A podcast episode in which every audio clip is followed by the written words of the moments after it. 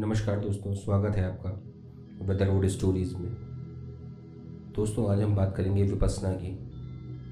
विपस्सना कैसे की जाती है और इसका क्या उपयोग है। विपस्सना मनुष्य जाति के इतिहास का सर्वाधिक महत्वपूर्ण ध्यान प्रयोग है। जितने व्यक्ति विपस्सना से बुद्धत्व को उपलब्ध हुए, उतने किसी और विधि से कभी नहीं। विपस्सना अपूर्व है। विपस्सना शब्द का अर्थ होता है देखना, लौट कर देखना। बुद्ध कहते हैं, इही पासिको, आओ और देखो। बुद्ध किसी धारणा का आग्रह नहीं रखते। बुद्ध के मार्ग पर चलने के लिए ईश्वर को मानना या ना मानना, आत्मा को मानना या ना मानना आवश्यक नहीं। बुद्ध का धर्म अकेला धर्म है इस पृथ्वी पर जिसमें मान्यता, पूर्वाग्रह, विश्वास इत्यादि की कोई भी आवश्यकता नहीं। बुद्ध का धर्म अकेला वैज्ञानिक धर्म है। बुद्ध कहते हैं, आओ और देख लो। मानने की जरूरत नहीं, देख लो फिर मान लेना। और जिसने देख लिया उसे मानना थोड़े ही पड़ता है, मान ही लेना पड़ता है। और बुद्ध के देखने की जो प्रक्रिया थी उसका नाम है विपस्सना। विपस्सना बड़ा सीधा सरल प्रयोग है। अपनी आती जाती श्वास के प्रति साक्षी भाव। श्वास जीवन है। श्वास से ही तुम्हारी आत्मा और तुम्हारी देह जुड़ी है। श्वास सेतु है। इस पर देह है, उस पर चैतन्य है, मध्य में श्वास है। यदि तुम श्वास को ठीक से देखते रहो तो अनिवार्य रूपेण, अपरिहार्य रूप से शरीर से तुम भिन्न अपने को जानोगे। श्वास को देखने के लिए ज़रूरी हो जाएगा कि तुम अपनी आत्म चेतना में स्थिर हो जाओ। बुद्ध कहते नहीं कि आत्मा को मानो, लेकिन श्वास को देखने का और कोई उपाय ही नहीं। जो श्वास को देखेगा वो श्वास से भिन्न हो गया, और जो श्वास से भिन्न हो गया वो शरीर से तो भिन्न हो ही गया, क्योंकि शरीर सबसे दूर है। उसके बाद श्वास है, उसके बाद तुम हो। अगर तुमने श्वास को देखा तो श्वास के देखने में शरीर से तो तुम अनिवार्य रूपेण छूट गए। शरीर से छूटो, श्वास से छूटो तो शाश्वत का दर्शन होता है। उस दर्शन में ही उड़ान है, ऊंचाई है, उसकी गहराई है। बाकी ना तो कोई ऊंचाइयां हैं जगत में और ना गहराइयां हैं जगत में। बाकी तो व्यर्थ की आपाधापी। फिर श्वास अनेक अर्थों में महत्वपूर्ण है। यह तो तुमने देखा होगा, क्रोध में श्वास एक ढंग से चलती है, करुणा में दूसरे ढंग से। दौड़ते हो तो किसी और ढंग से, आहिस्ता चलते हो तो दूसरे ढंग से। चित्त ज्वारग्रस्त है, जब ढंग से चलती है तनाव से भरा होता है। एक ढंग से चलती है और चित्त शांत होता है, मौन होता है, तो दूसरे ढंग से चलती है। श्वास भावों से जुड़ी है। भावों को बदलो, श्वास बदल जाती है। श्वास को बदल लो, भाव बदल जाते हैं। जरा कोशिश करना, क्रोध आए मगर श्वास को डोलने मत दो। श्वास को स्थिर रखो, शांत रखो। श्वास का संगीत अखंड रखना, श्वास का छंद न टूटे, फिर तुम क्रोध न कर पाओगे। तुम बड़ी मुश्किल में पड़ जाओगे, करना भी चाहोगे तो क्रोध न कर पाओगे। क्रोध उठेगा भी तो गिर जाएगा।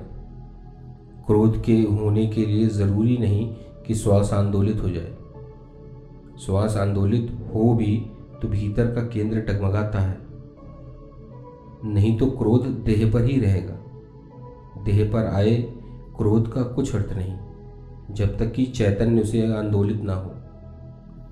चैतन्य आंदोलित हो तो जुड़ गए, चैतन्य आंदोलित हो तो जुड़ गए। फिर इससे उल्टा भी सच है।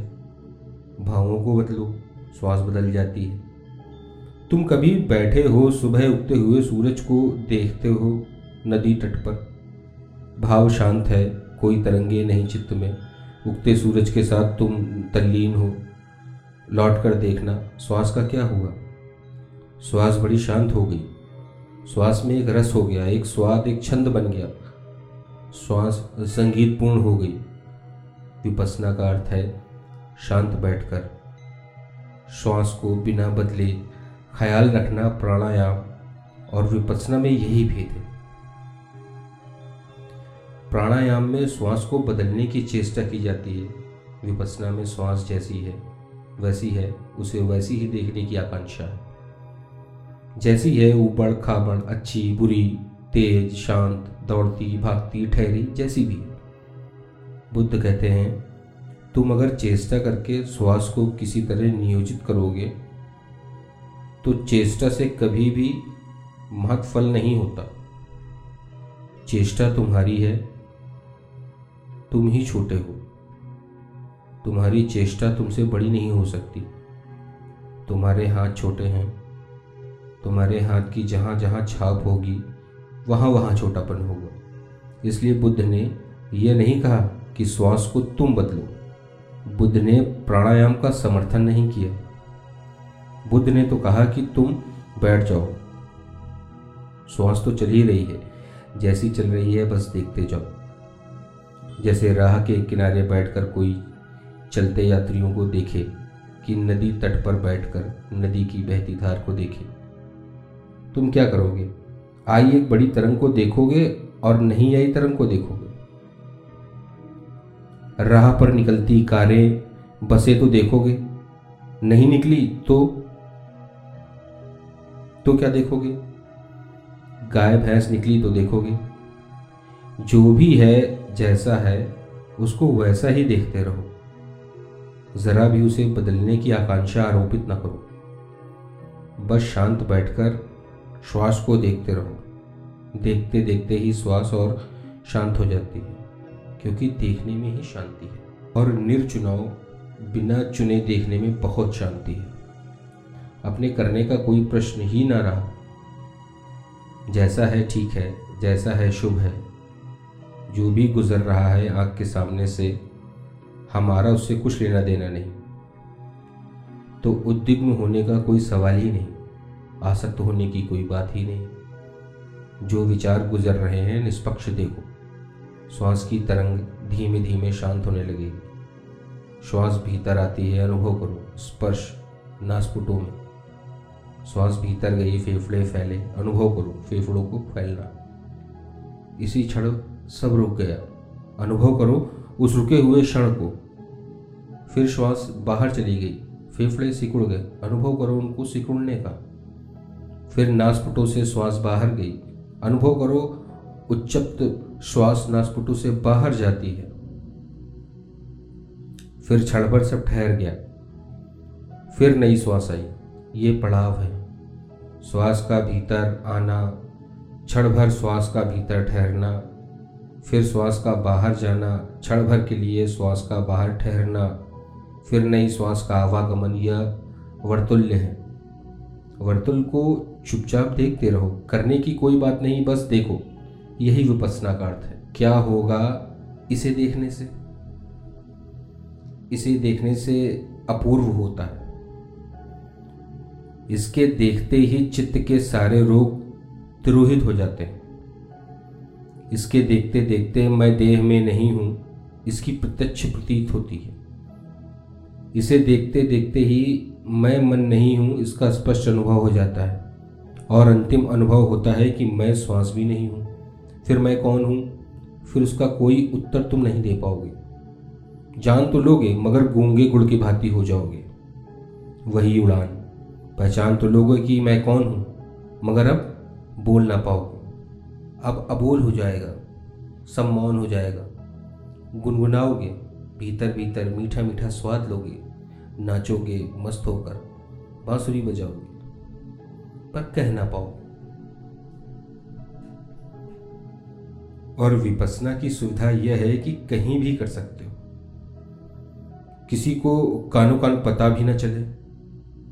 बस में बैठे, ट्रेन में सफ़र करते, कार में यात्रा करते, राह के किनारे, दुकान पर, बाजार में, घर में, बिस्तर पर लेटे, किसी को भी पता नहीं चलेगा, क्योंकि ना तो कोई मंत्र का उच्चारण हो रहा है और ना ही शरीर का विशेष आसन चुनना है। धीरे धीरे इतनी सुगम और सरल बात है और इतनी भीतर है कि कहीं भी कर ले सकते हो। और जितनी ज़्यादा विपस्सना तुम्हारे जीवन में फैलती जाएगी, उतने ही एक दिन बुद्ध के इस अद्भुत आमंत्रण को समझोगे। यही पास को आओ और देख लो। बुद्ध कहते हैं ईश्वर को मानना मत, क्योंकि शास्त्र कहते हैं मानना तभी जब देख लो। बुद्ध कहते हैं इसीलिए भी मत मानना कि मैं कहता हूं, मान लो तो चूक जाओगे। देखना, दर्शन करना, और दर्शन ही मुक्तिदायी है। मान्यताएं हिंदू बना देती हैं, मुसलमान बना देती हैं, ईसाई बना देती हैं, जैन बना देती हैं और बौद्ध बना देती हैं। दर्शन तुम्हें परमात्मा के साथ एक कर देता है। फिर ना तुम हिंदू हो, ना मुस्लिम, ना ईसाई, ना जैन, ना बौद्ध, फिर तुम परमात्मामय हो गए हो और वही अनुभव पाने योग्य है। दोस्तों, आई होप आपको मेरा पॉडकास्ट अच्छा लग रहा होगा। आपकी कमेंट्स और लाइक्स ही मेरे लिए एक पारितोषिक है। आशा करता हूँ कि वो मुझे मिलते रहेंगे।